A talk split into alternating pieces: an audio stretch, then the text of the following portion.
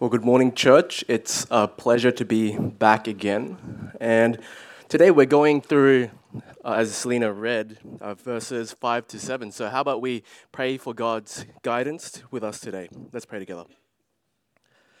Father, we come to you together asking for open hearts and clear minds. And we ask right now you remove any doubts or distractions that may hinder us from fully receiving your word. Help us to approach your truth with open hearts, willing to be transformed by your love and grace. And we pray this in Jesus' name. Amen. Well, church, last week we saw Pastor Elliot talk about how grace has no limits. We saw that in the life of Paul and how his life was radically changed by Jesus. And so when we get to our passage today, Paul continues on this thought of grace this idea of being changed. And he says being changed is done by obeying Jesus. It's done by obeying Jesus, and is being, obeying Jesus is being on track with God. And so we're going to get straight into the text. There's three points in your outlines the call of Paul, the Gentiles are called, and answering the call. Let's have a look at point one. And so, if you remember last week, Paul has just made a case to every single Christian in Rome that he has been called to be an apostle of Christ. He, he has been called, he's been called to belong to Christ, and he's been set apart. That's the language that's been used last week. He's been set apart, and he tells us in verse 4 that he has been set apart to do what? To preach the gospel. To preach that Jesus is the Son of God, that Jesus Christ is Lord. That's what we see in verse 4.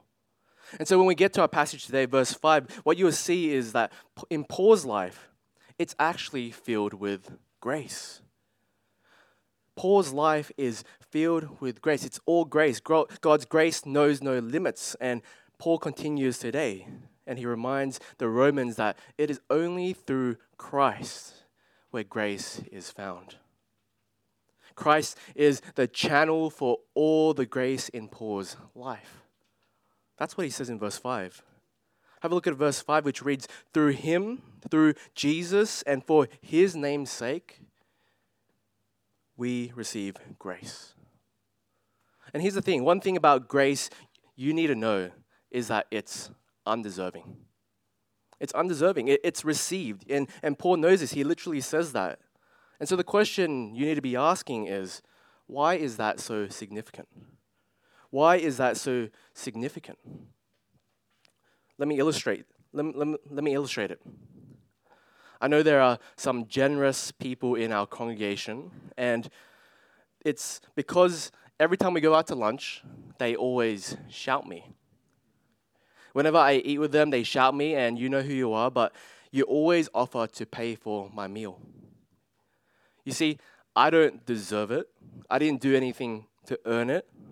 But these people, they always shout me lunch. They always show me grace.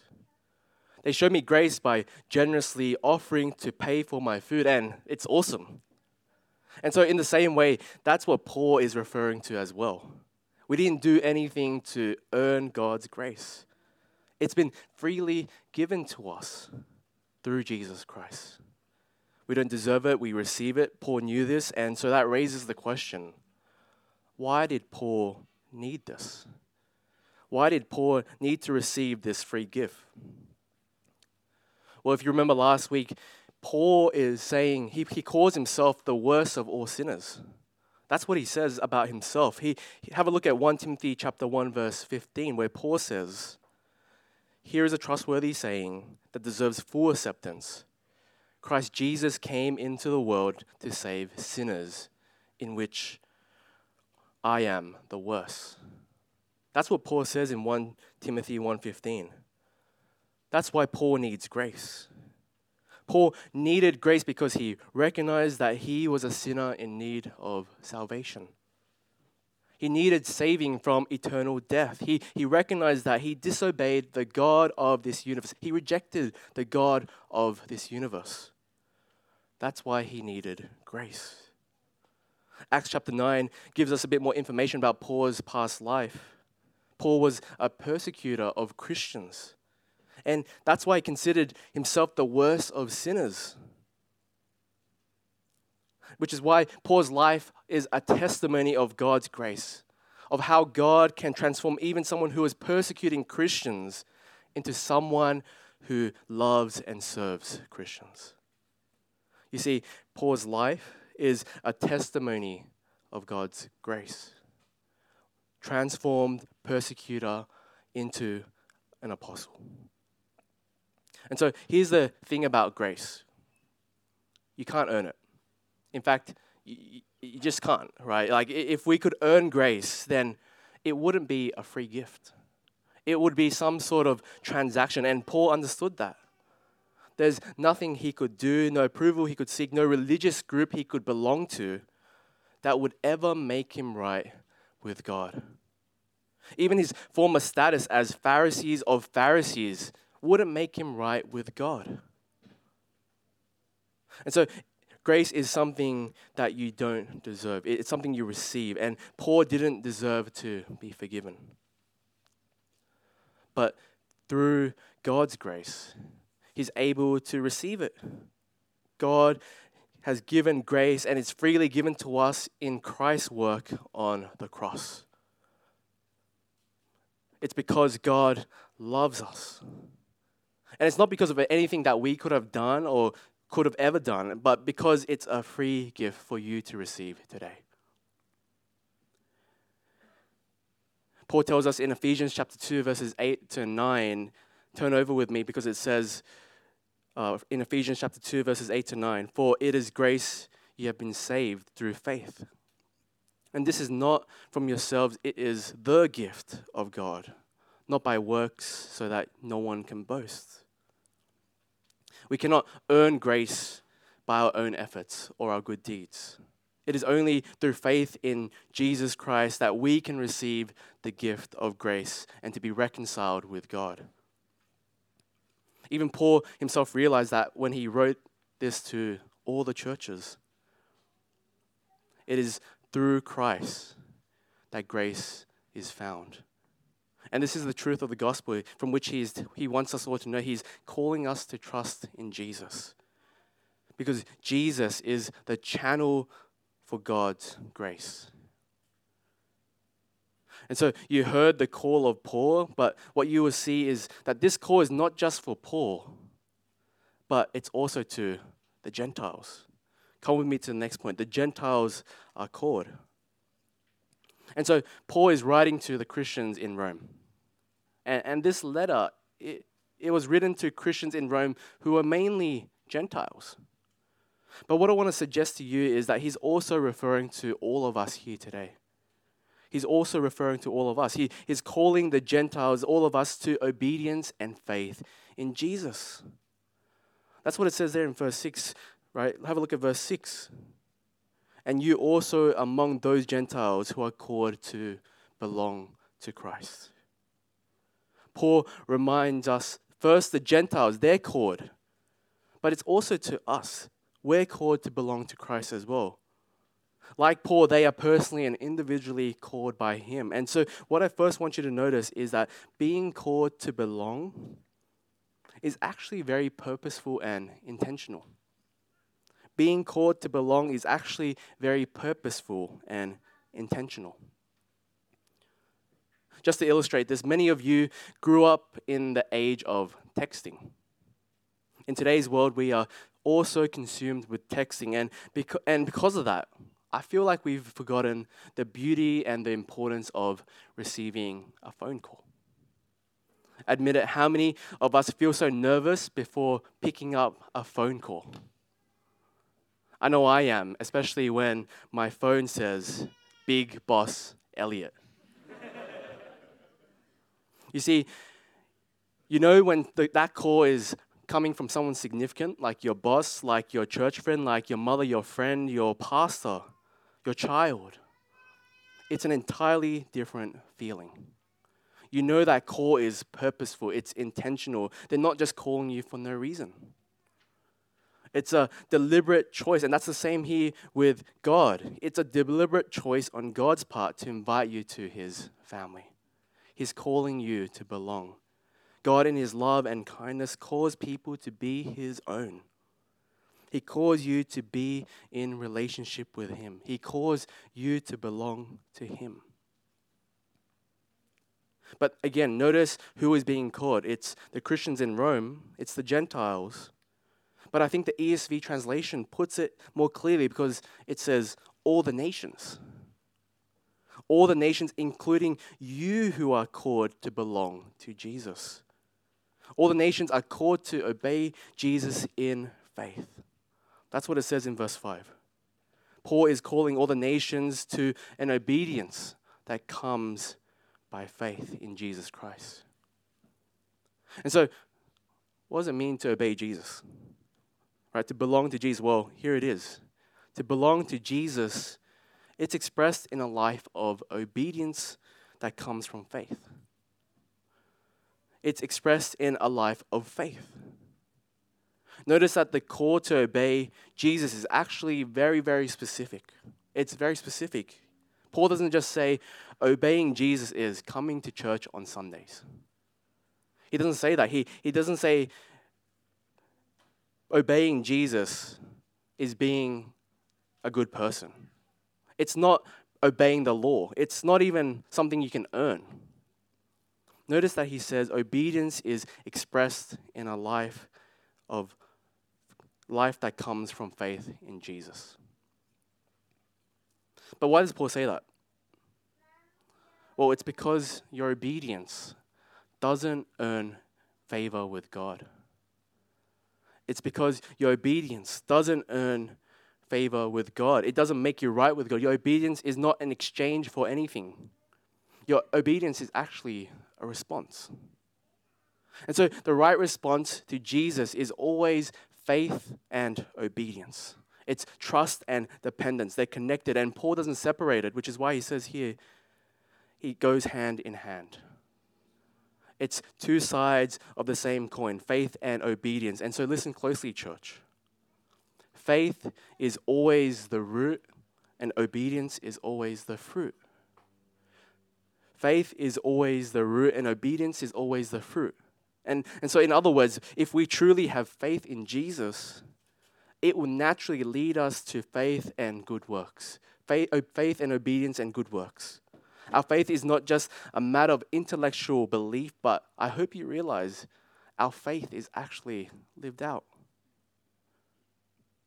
And so when Paul talks here about faith, when he talks about faith, it's like the classic example, right? You're all sitting on chairs. How did you know that chair would support your weight? Maybe it's from past experience. You sat on this chair before, it looks pretty familiar. Maybe you've seen other people sit in it. But how did you know today that the chair that you're sitting on wouldn't collapse and break? It's happened to me before. You took an act of faith when you sat on that chair. Faith is trusting in something, it's a trusting obedience. It's like saying, I trust you enough to listen to you, and I'll obey you because I trust you. I, I own a Toyota Camry, and I have faith in my mechanic, Jason Chang, and I'll obey anything he says because he used to work for Toyota. Now, here's the thing our faith is not groundless. Our faith is not groundless. What you see in our passage is our faith is grounded actually in God's love. Our faith is grounded in God's love for us, in God's love for you. God loves you. God loves you so much, so, so much that He divinely initiated to be in relationship with you. He's calling you to obey Him. You know, the, the fall means that by default we reject the call of God and we obey different voices. We uh, and what does it mean to obey different things? Well, we obey our desires, we obey our emotions, we obey our culture, our authorities. And why do we obey these things? Well, it's because these voices they give us a vision of the good life. It's attractive, which is why to obey God sounds so crazy. Church, the good news of the gospel is that God, in his love for us, calls us to belong to him. He calls us to obey. This calling is not based on anything that we've done, it's not based on our merits, it's not based on any of our actions, but it's on the love and on the grace of God. Recently, I became a member of Westside Jiu Jitsu across the road, and I pay a weekly fee for classes. And I actually try to rock up a couple times a week uh, to train, and you know that if I don't rock, but, but you know, you and I know that if people don't rock up to class, it will actually show when you verse people, when you spar people. You know, just because I pay for jujitsu doesn't actually mean I can do jiu-jitsu. Simply claiming to be a Christian doesn't mean you're a true follower of Christ. Claiming to have faith without obedience means nothing. And so it's to trust and to obey. That's what Paul is saying. God is calling you to obey him today. And so come with me to point three and have a look at the answering of the call. You see, Paul addresses his letter to the Romans, and he's reminding them so much about how God loves them. And he's, call, and he's calling them that, look, you guys are God's holy people. And he, he's extending a greeting of grace and peace from God the Father and the Lord Jesus Christ. And so, answering the call of Jesus, what does that mean? Well, Paul says it means to make a radical shift in your thinking and living. So let's imagine for a bit, let's say you're a Roman citizen. Let's say you're a Roman citizen, put yourself in their shoes, put yourself in first century Rome, and consider the context of that time. What do you imagine? Do you, do you imagine the Roman guards walking around, the Greek being spoken? Who's in charge? Who's the greatest superpower at that time? It's Caesar. And as a Roman citizen, you are familiar with Caesar's power. You know Caesar's demand for allegiance. And if I were a Roman listening to Paul's letter, well, Paul's message is actually so radical. Paul's message is actually so radical. Here's the thing if you're a Roman civilian in first century Rome, do you think Caesar really loves you? Do you think Caesar really loves you? He calls for your allegiance, he calls for your loyalty, he, call, he demands that you obey him. But does he really care? He demands that you belong to him by the power of his sword. Do you think he really cares for you? The answer is no, he doesn't. Caesar comes to you from a position of power. He comes to you from a position of power. And power means submission. Power means you submit, and that's not love at all. Caesar calls you to obey by the sword. And so, in radical contrast, Paul's message, notice what Paul says about being called to obey Christ. It's motivated by love. It's motivated by love. And that's what Paul is saying. He knew this, and that's why he says that's his job, his purpose as an apostle of Christ, he's calling Gentiles and all the nations to obey Christ because it's motivated by love. To call, he, and, and so why does he do this again? Because it's radically different to what the world teaches. Verse 7 tells us that to all the all in Rome who are loved by who? By God, and you are called to obey Jesus because of his love for you. And so answering the call to obedience is not from power, it's not from approval, it's not from fulfilling fulfillment from other things. You can belong to Jesus because his because of his love for you. And that's far greater motivation to obey, isn't it? Church, don't let the things of this world, like Caesar's power, of wealth and health, of success, call for your obedience and submission. The good news is that Jesus calls us to obey him, to belong to him out of love. It's out of grace. It's calling you not based on who you are or your past, but it's based on what He has done for you. It's based on His love and it's based on His grace. And that's far greater motivation to obey and submit to Him. And guys, I just want to recognize that when we when, we, when the Lord Jesus calls us to obey, it actually sounds too good to be true. Perhaps that's you. It sounds too good to be true. When we compare the gospel of love and the demands of this world, it actually feels too easy to just obey Jesus. Perhaps the reason is grace is such a foreign idea for us.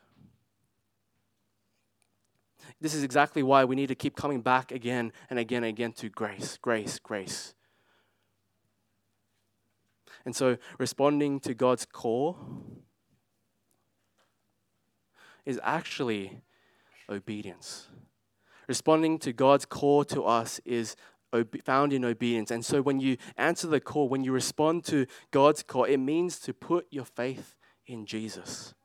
It means you acknowledge that you're a sinner in need of salvation. And what you need to do is, by answering that call, you are given a peace and a hope that surpasses all understanding.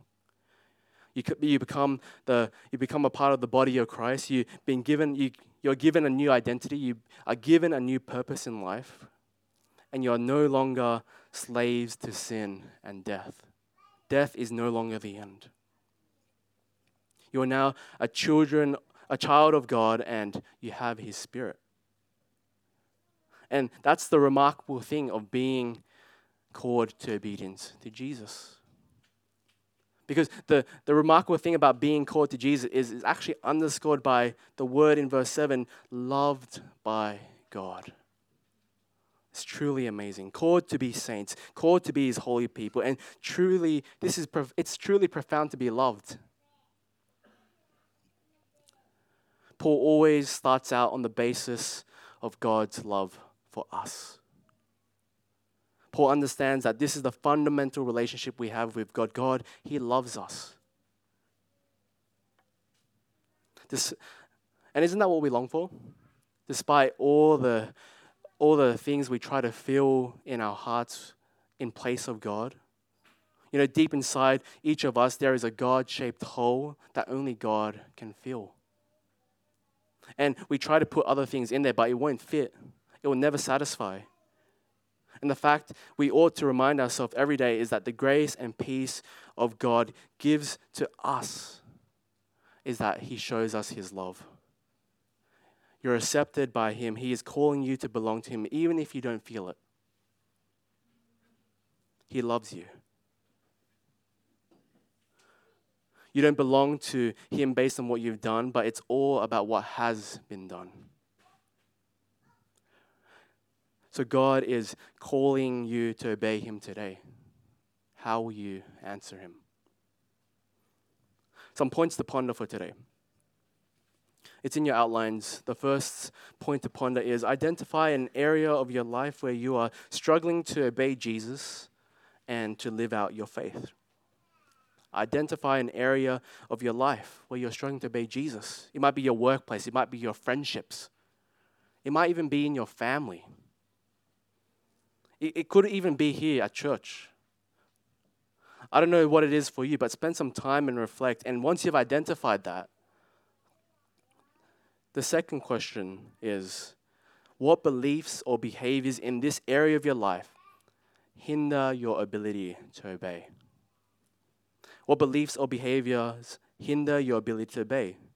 This could be an area where you repeatedly give into temptation to sin and perhaps you believe that you are too sinful or unworthy. Maybe you're struggling with unforgiveness or bitterness towards others. Maybe you have a deficient view of forgiveness and grace towards others.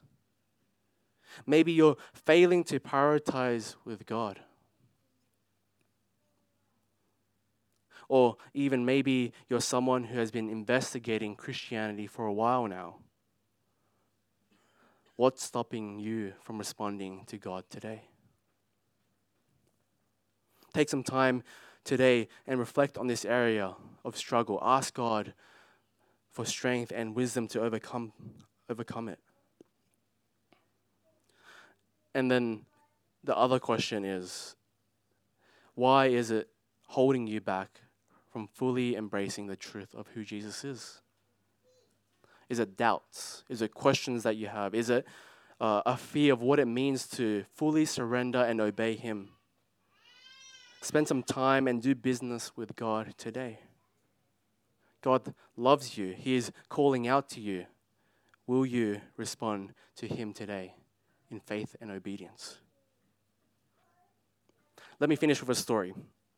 I recently got married and I went to, uh, and for my honeymoon, I went to New Zealand. And one of the activities you do in New Zealand is you go on hikes. And it's awesome you, because when you go on a hike in New Zealand, it's not, not just some ordinary hike, but you find yourself on paths that are winding through some of the most breathtaking views that you've ever seen.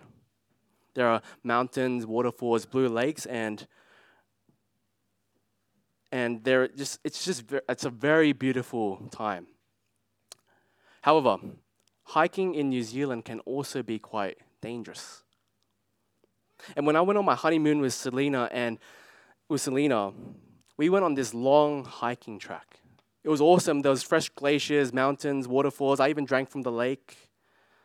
However, on the way back, I had this bright idea to go off track. I had this bright idea to go off track. And the problem with going off track is actually, it's, it's quite dangerous. Some of you know what it's like. It's rocky, there are sticks and more plants, and uh, sometimes it's muddy. And you know what? I just want to take a shortcut. I want to get back quicker. And so I went off track on our hike.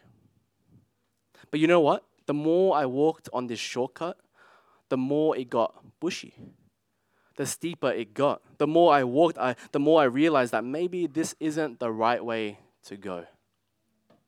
Maybe I've gone off track. And you know what? My good wife, she was telling me this entire time, we should go back. We, we, this, this, this isn't the right way. Right, honey, we're going, we, we're going off track.